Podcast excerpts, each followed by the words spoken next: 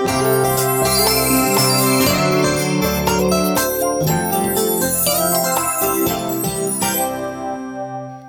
and welcome to Dockside, the podcast that helps you save and enjoy the waters you love by sharing clean and safe boating practices. I'm your host, Diana Fu. In today's episode, the Clean Vessel Act teams of Southern California and Northern California, mainly funded by the California State Parks Division of Boating and Waterways, come together to bring you information about marine sanitation devices, one of the most critical pieces of equipment necessary for clean boating. For those of you unfamiliar, the Bay Foundation and the San Francisco Estuary Partnership, which are both national estuary programs designated by the U.S. EPA, have partnered with the California Division of Boating and Waterways for over 15 years with a joint mission to protect, enhance, and restore the waters in our region.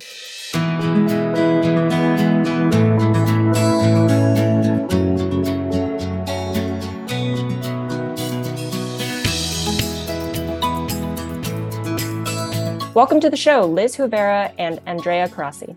Please share with our listeners who you are and what you do for the Clean Vessel Act program in the state of California. Thanks, Diana. Um, I'm Liz Hoovera. I'm one of the project coordinators for the Clean Vessel Act team here at the San Francisco Estuary Partnership, alongside our fantastic dockside host, Diana Fu. Our team works to collaborate with local partners, including marinas and boaters that have heads on board their vessels. Uh, so we provide technical assistance to make sure recreational boaters in Northern California have all the tools and resources that they need to prevent sewage pollution and become better stewards of our waters. And my name is Andrea Carrassi. I'm a community engagement coordinator for the Clean Vessel Act Education and Outreach Program based in Southern California at the Bay Foundation. Um, the Bay Foundation is a nonprofit organization dedicated to the restoration of Santa Monica Bay through actions and partnerships that improve water quality, conserve and rehabilitate natural resources, and protects the bay's benefits and values. Um, we work to promote the use of boat to boat mobile pump out services. We co facilitate the development and coordination of our volunteer dock walker partners program, um, we produce pollution prevention educational resources, and we also conduct public engagement about proper sewage disposal. So uh, it's a pleasure to be here, and thank you both for having me. Thanks for being here, Andrea, and thanks, Liz, for that wonderful introduction. Um, let's just hop right into it. Um, I, I, mentioned in our intro today that we'll, we'll be talking about marine sanitation devices, which is kind of a mouthful. Um, and I, I believe not a lot of people know what they are. So why don't we just start there? So first of all, what is a marine sanitation device? Yes, great question.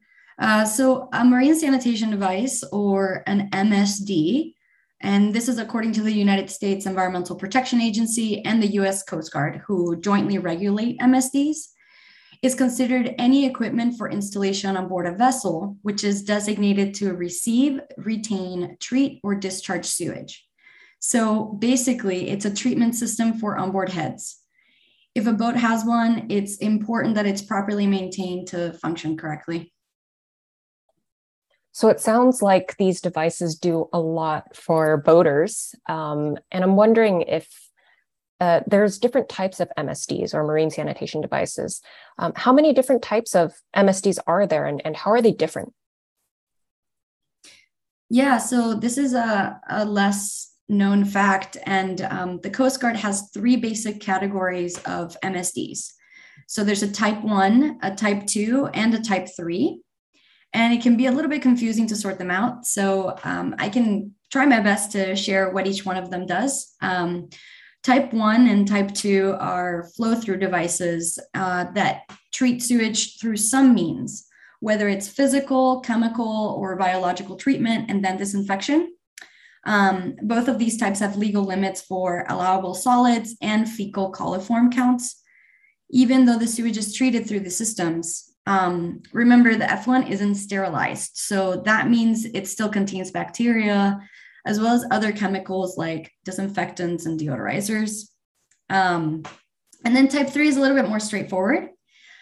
It's typically a holding tank where sewage is stored before it can be discharged, and uh, it's usually discharged through a pump out.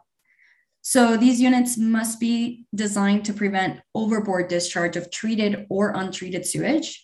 And this type of device is typically a holding tank, uh, and it may include other types of technology like incineration, recirculation, and composting. Um, so to provide an example, um, a marine composting toilet is considered a type 3 marine sanitation device. These toilets act as a place where sewage is stored before it's discharged. And the toilets are entirely self contained, they're waterless, and they're structurally designed to separate your liquids from your solids. So, um, this type of toilet works with a urine diversion system and a handle operated trapdoor for solids. Um, so, solids will sit in a removable lower chamber and they're mixed with peat moss or sawdust or coconut husk fibers, depending on uh, what you can put in that chamber. And then your liquids sit in a separate removable chamber as well. Um, you can easily, you know, dispose of those liquids in a dump station or a public toilet. Um, and then the solids can be disposed of in a trash can. Um, but yeah, there's a lot of different makes and models of marine sanitation devices, but one important component is that there are there's a three-way diverter valve. Um, it's called a it's also called a Y valve. So that Y valve, that excuse me, that Y valve will direct toilet waste either to the holding tank or directly overboard if you're beyond the three mile limit. Um, and you can use a zip tie or a lock on some Y valves to secure them into place and secure them closed. Um, and some have removable handles, so that's also helpful to secure them into place. And we've we've we found that there's a lot of confusion about Y valves as well. Um, there's a lot of different makes of these, so it's good to get to know your own system and understand which direction points to the holding tank. Yeah, thanks for all of that information, Andrea. Um, it seems like there's a lot to learn about MSDs. And for you boaters listening out there, it is always, always, always a good idea to become acquainted with your MSD and your Y valve. If you have one, um, be sure to secure those Y valves. Um, what are some common misconceptions that boaters have about MSDs if they already know about them? Um, Liz, I'm wondering if I, I could get you to answer that one. Yeah, absolutely. Thanks, Diana. Uh, we do get a lot of questions about MSDs and boat sewage in general, as you might expect. Um, one common idea that we hear is that if you treat your boat sewage, you can discharge that anywhere. And that just simply isn't true. There's no treated sewage discharging allowed in freshwater lakes and impoundments, as well as reservoirs, marinas, uh, yacht harbors, and no discharge zones. So again, we do recommend securing your Y valve on your vessel at all times to prevent accidental sewage overboard discharge. Um, and like Andrea said, to confirm that your Y valve is properly closed, it's really a good idea to go ahead and drop um, a dye tracer tab into the head and flush. And you will quickly see overboard if your Y valve is open because there will be dye in the water everywhere. Uh, and I can't tell you how many times I have talked to harbor masters or boaters um, themselves who have had boaters, uh, sorry, marina managers who've had boaters that pull up for a pump out at a sewage pump out, uh, only to find that there's nothing left in their holding tank, which means that it's likely that their Y valve has been stuck open and they've been discharging overboard everywhere that they've boated and it, it's very likely that it's been illegally in most of the places they've sailed through. So, really, really critical to make sure that boaters know their equipment, know how to secure their Y valve, keep things secure. Um, another misconception that we do hear about is that treated sewage won't harm the waters. And so, MSDs often use chemicals such as formaldehyde or chlorine compounds to treat the contents. Uh, for example, it only takes one tenth of a part per million of chlorine to hurt or kill aquatic organisms. And these chemicals that come along with the use of these MSDs, um, along with the bacteria and viruses and parasites that come from human waste, can really harm marine life, including fish and shellfish that we are interested in eating. so they can definitely harm swimmers and other folks that recreate in and on the water, and we want to avoid using that. Yeah, thanks for that reminder, Liz, because I, I, do feel like a lot of people who, you know, might treat or clean their MSDs with certain chemicals think that it automatically means it's okay to dump whatever sewage they have on their boat um, overboard. And as you were just mentioning, it's definitely not. I mean, it only takes a very, very, very tiny um, percentage of chlorine in the water to, to hurt or kill um, aquatic organisms. So that's important to remember. Um, going off of that, I mean, if if we don't use chemicals uh, to sanitize or deodorize them, you know, what what what can we use? Um, and and uh, I, am just like trying to think of other ways that boaters can address, you know, smell and kind of like sanitation concerns. Yeah, definitely. Uh, so boaters currently use a variety of methods to mask or eliminate odors completely from their head.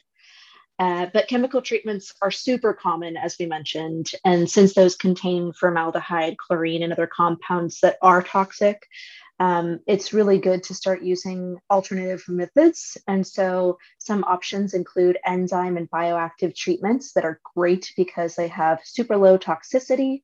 Um, but it is critical to understand how to use those. So, for instance, they cannot be used in tandem with other treatment products that may include those other chemical treatments because those are just going to nullify all the good that you're doing.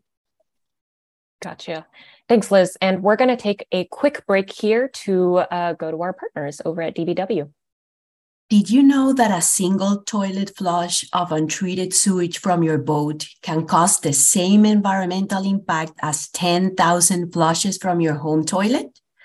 This is because waste from our home is processed by a sewage treatment facility. The waste from your boat is not. Please do not dump boat sewage in our waters, even if it's treated through a marine sanitation device. Sewage spreads diseases, harms aquatic life, impact nutrient levels in the water, and impact our recreational activities and economy. Sewage discharges are preventable, and the California State Park Division of Boating and Waterways has a free resource for you. We know you as a boater and water enthusiast care about water quality and pollution prevention. Download the free Pump Out Nav app from your Android or iOS device to identify the nearest sewage pump out, dump station, and floating restrooms. Save the waters you love.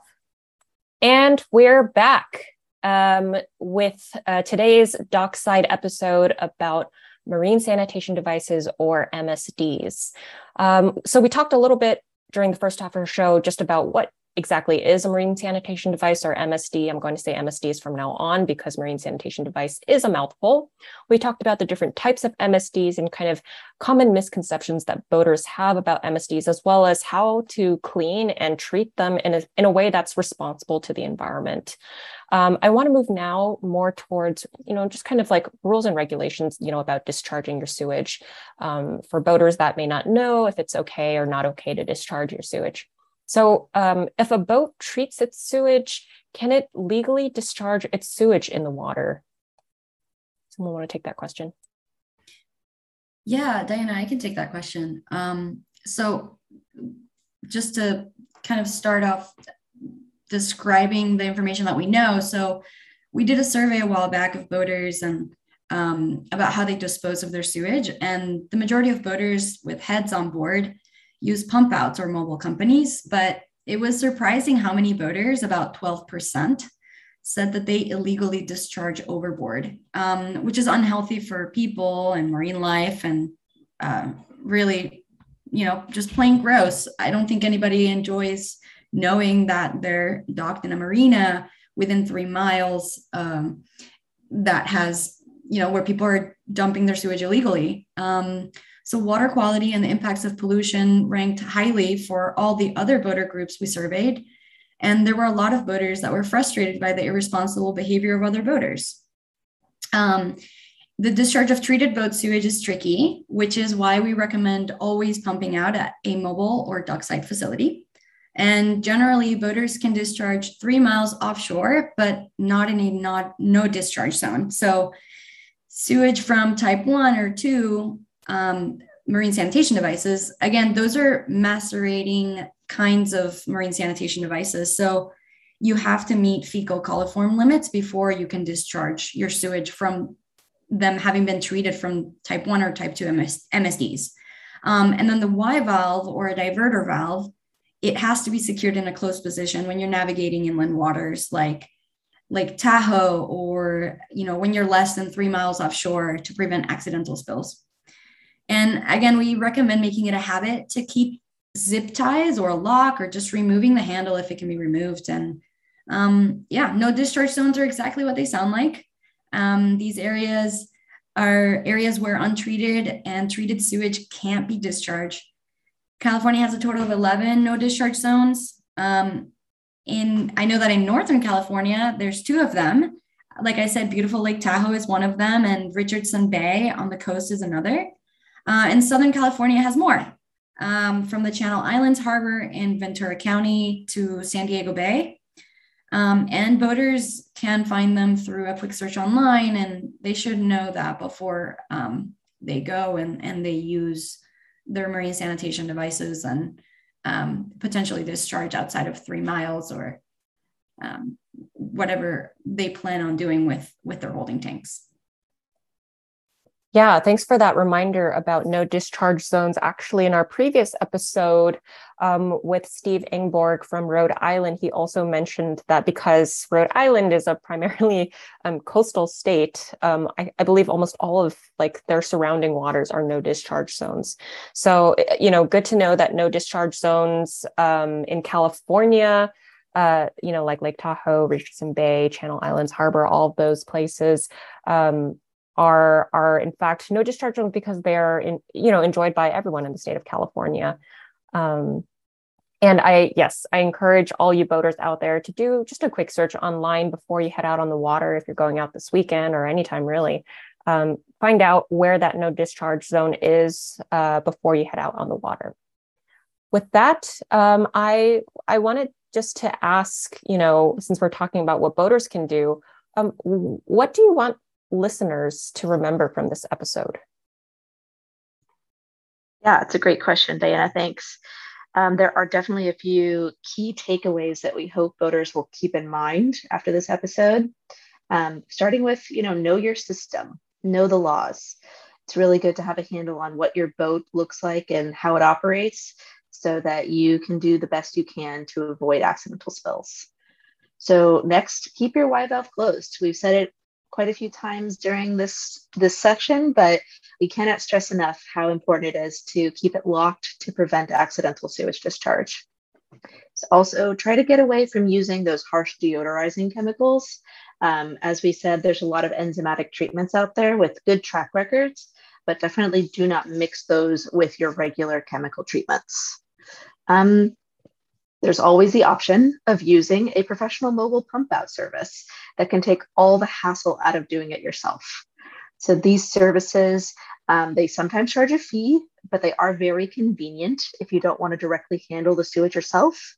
And in addition, they can even inspect your system to make sure everything is working right.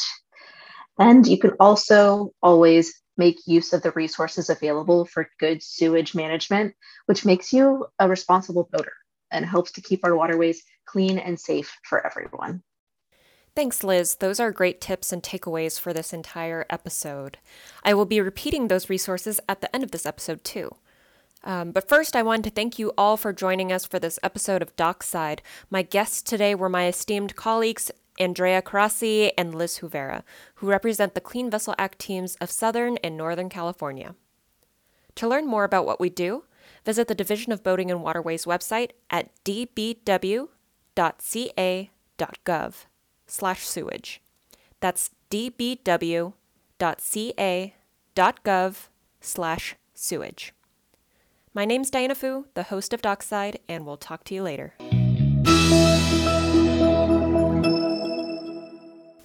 This podcast was brought to you by California State Parks, the California Coastal Commission, and the San Francisco Estuary Partnership.